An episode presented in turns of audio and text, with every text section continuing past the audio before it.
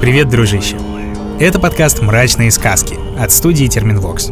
Меня зовут Митя Лебедев, и здесь я нахожу и читаю народные сказки со всех уголков России и даже немного за ее пределами. Простой крестьянин или искусный воин, властный правитель или мудрый старик — в мире этих древних сказаний никто не может чувствовать себя в полной безопасности. Ведь где-то за поворотом обязательно подстерегает темное волшебство и потустороннее зло. На то они и мрачные сказки.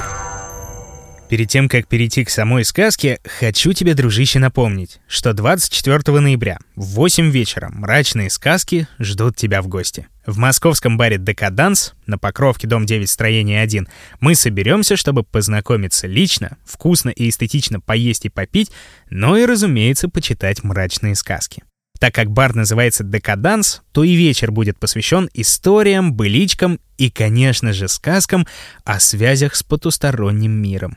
Найти все это нам, кстати, очень помогли магистранты Центра типологии и семиотики фольклора РГГУ по направлению мифология и фольклористика, и их преподаватель Никита Петров, с которым мы общались в выпуске про то, почему сказки такие страшные.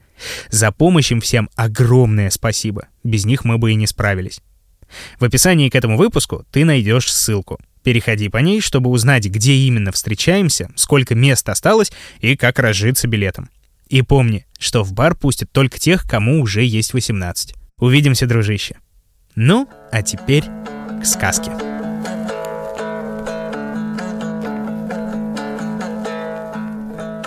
Сегодня ты услышишь узбекскую сказку. И даже не одну, а целых три, хоть и небольших. Узбеки – один из самых многочисленных народов Средней Азии. Всего их больше 35 миллионов, и почти все они живут на своей исторической родине, в Узбекистане. Само название «узбек» переводится как «свободный человек», ну или «сам себе хозяин». Но некоторые ученые считают, что корни имени этого народа идут к правителю Золотой Орды, хану Узбеку. Узбеки довольно давно исповедуют мусульманскую веру. В их народных преданиях говорится, что когда-то давно 92 узбекских рода отправились в священный город Медину, где помогли пророку Мухаммеду в войне против неверных. И там же приняли ислам. А затем вернулись в родные края и дали начало большому узбекскому народу. Узбеки честны и прямолинейны, подчас могут быть властными и воинственными, но чего у них не отнять, так это гостеприимство. И уж если попал к хозяину в гости, будь уверен, что даже в самом небогатом доме тебя обязательно усадят за самый богатый на свете стол. Есть на нем и лепешки, если правильно их приготовить, то можно их есть даже через три года. Есть и жирный лагман, и сочные манты, но царем на столе был и остается плов. Считается, что по всему Узбекистану существует больше сотни рецептов традиционного плова. Но на самом деле готовят его по-разному в каждом доме.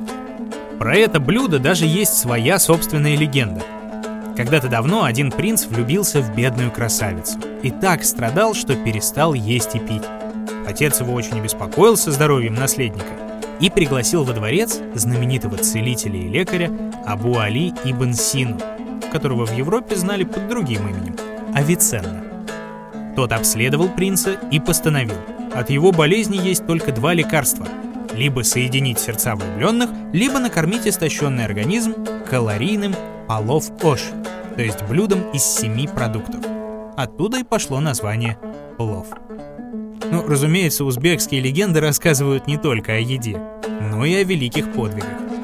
Например, о главном герое народных преданий, богатыре Алпамыше.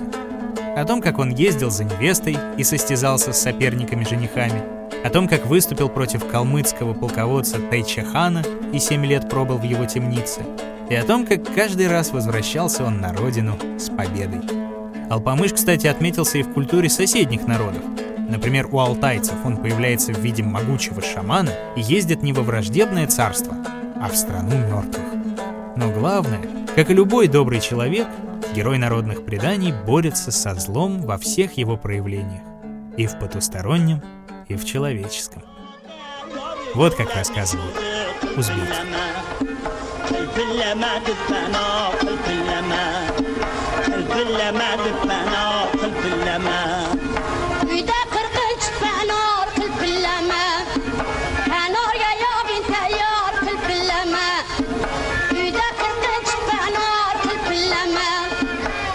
В давно минувшие времена жила на свете девушка. Звали ее Атыргуль, что переводится как «цветок розы». Однажды Атыргуль собирала в поле тюльпаны. Шла она по полю, вдруг видит место совсем незнакомое. Посреди поля роща, а за деревьями виднеется замок, окруженный высокой стеной. Подошла Атыргуль поближе, железные ворота наглухо закрыты, заржавели от времени и заросли вьюнами.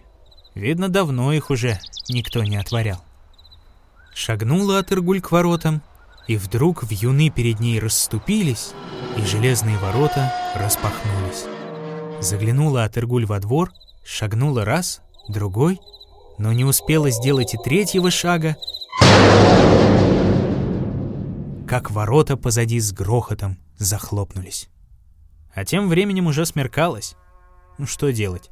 Вошла Атергуль в замок. Идет, удивляется. Комнаты одна другой краше. Всюду ярко свечи горят, но нигде ни живой души. Подошла Атергуль к дверям самой последней комнаты. Может, здесь кто-нибудь найдется? Открыла она дверь, а в комнате на пушистом ковре лежит юноша-богатырь удивительной красоты. «Это, наверное, и есть хозяин замка». Подошла она к юноше, а тот лежит и как будто совсем не дышит. Посмотрела девушка, а все ноги у него иголками утыканы. Присела Атергуль на корточки и принялась вытаскивать иголки из ног юноши. Вытащит одну и тут же смажет ранку целебным бальзамом. Вытащит вторую и снова бальзамом смажет. Так провела она всю ночь. Под утро стали глаза ее слепаться, и начала она рассказывать сказку, чтобы не уснуть.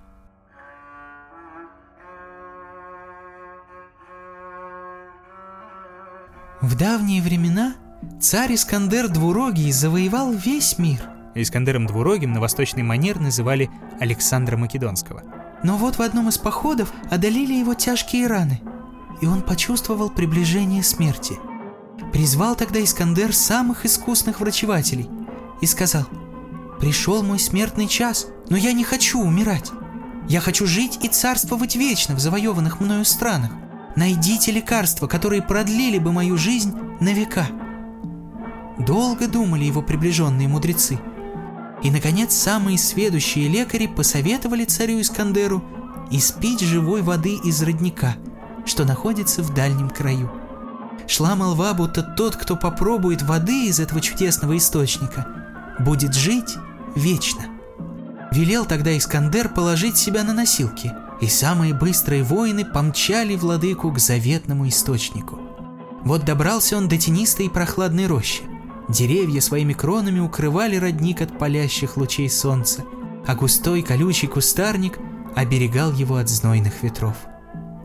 Оставили воины царя у воды – Очнулся Искандер, зачерпнул золотым ковшом из родника, но не успел поднести его к губам, как вырос перед ним худой сгорбленный старик. «Сын мой, будь осторожен, если ты глотнешь воды из этого источника, то станешь бессмертным». «Но я этого и хочу!» — воскликнул Искандер. Но старик лишь тихо ответил. «Не спеши, сын мой. Три тысячи лет назад я завоевал все царства на земле — Весь мир лежал у моих ног, и никто не смел поднять на меня глаза. Вот тогда я и решил стать бессмертным, чтобы вечно повелевать народами и государствами. И выпил я воды из источника. Но прошло всего сто лет. Народы восстали против меня и прогнали с трона. И когда я теперь приближаюсь к людям и называю им свое имя, они плюют мне в лицо и называют меня грабителем и убийцей. Ведь я творил зло на земле. Так же, как и ты теперь творишь зло. Сказав это, старик исчез, а Искандер остался у родника в глубоком раздумье. Наконец набрал он волшебной воды в пузырек, спрятал его на груди и приказал воинам нести себя домой. Смертный час захватил Искандера в пути. Положили воины царя в тени трех старых карагачей – Карагач — это дерево такое. Его еще называют приземистым вязом.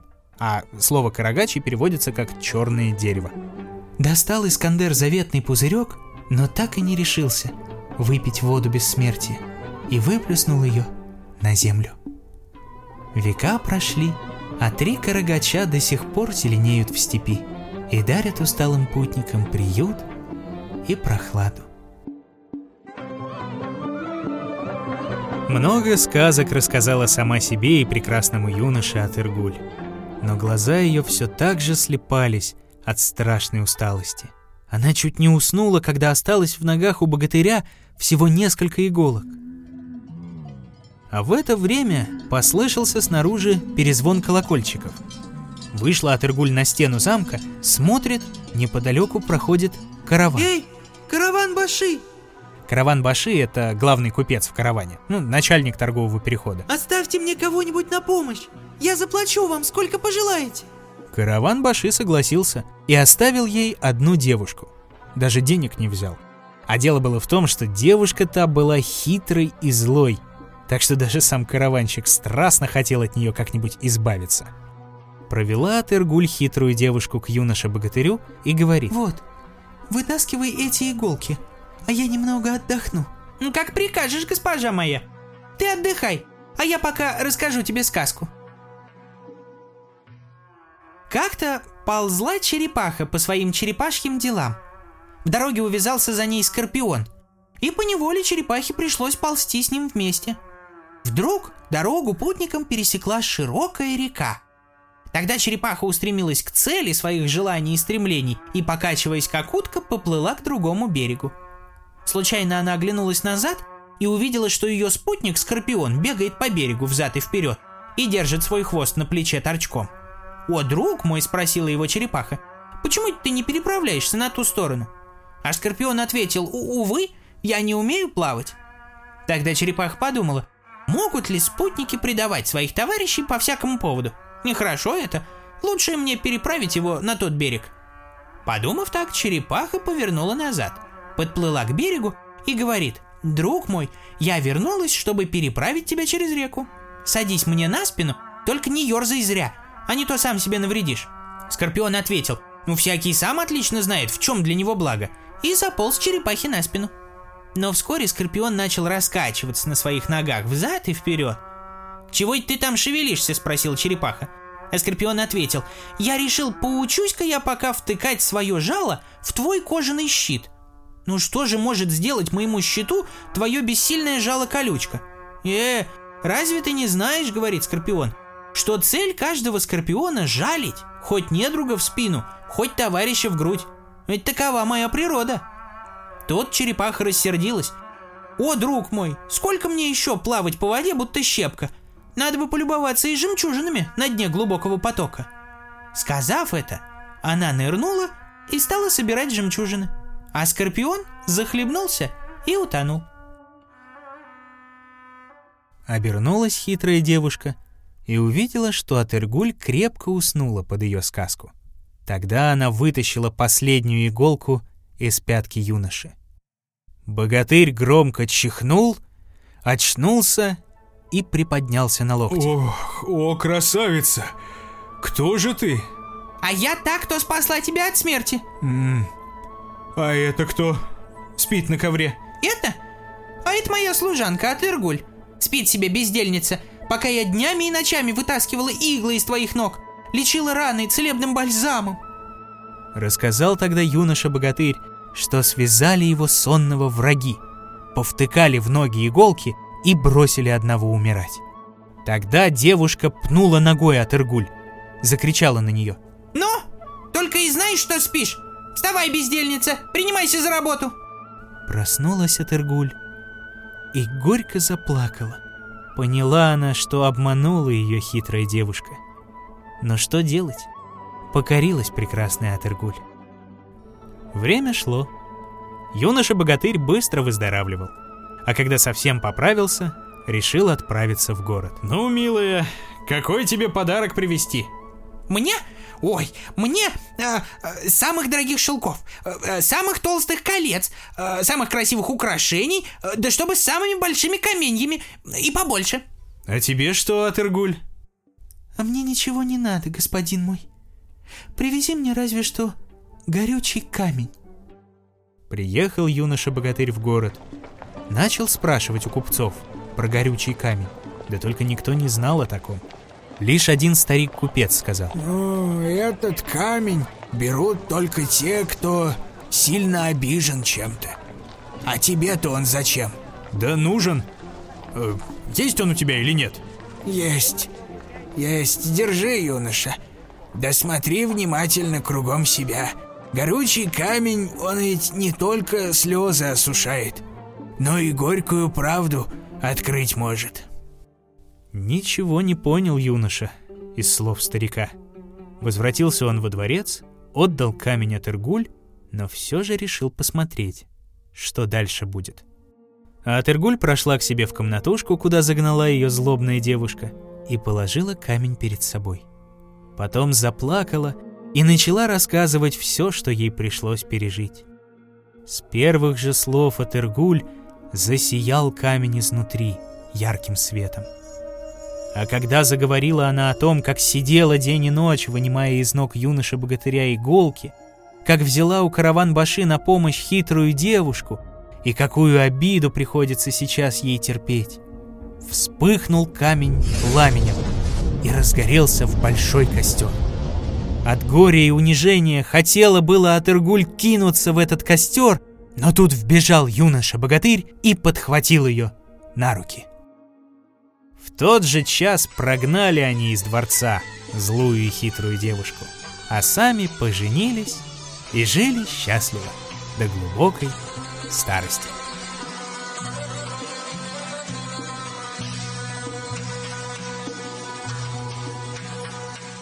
Вот как интересно складывается. В Европе, значит, была спящая красавица, и укололась она одним единственным веретеном. А здесь спящий красавец, да и уколов у него куда побольше. Любопытно. Да и насчет бессмертия не все так очевидно. Как думаешь, дружище, стоит ли выпить из такого родника? пиши в комментариях. И не забывай лайкать, репостить, советовать друзьям, ну и, конечно же, подписываться. В мобильном приложении на сайте SoundStream, в Apple и Google подкастах, на Кастбоксе, Яндекс Музыке, на Spotify и, конечно же, на YouTube. Да, и буду ждать от тебя новых мрачных сказок, которые ты любишь всем сердцем, или которых, наоборот, боишься до дрожи. Ты пиши, а я обязательно расскажу их в этом подкасте. Ну а на сегодня все, дружище. Все.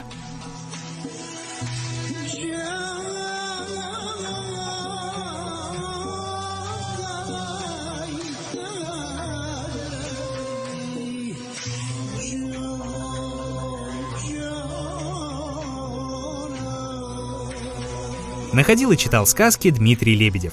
Собирала их в звуки и украшала Полина Бирюкова. Рисовала картинки и превращала в анимацию Елизавета Семенова. Отражала настроение наших волшебных персонажей музыка Полины Бирюковой. Искал самые народные песни Ваня Петрович. А продюсировала все получившееся Кристина Крыжановская.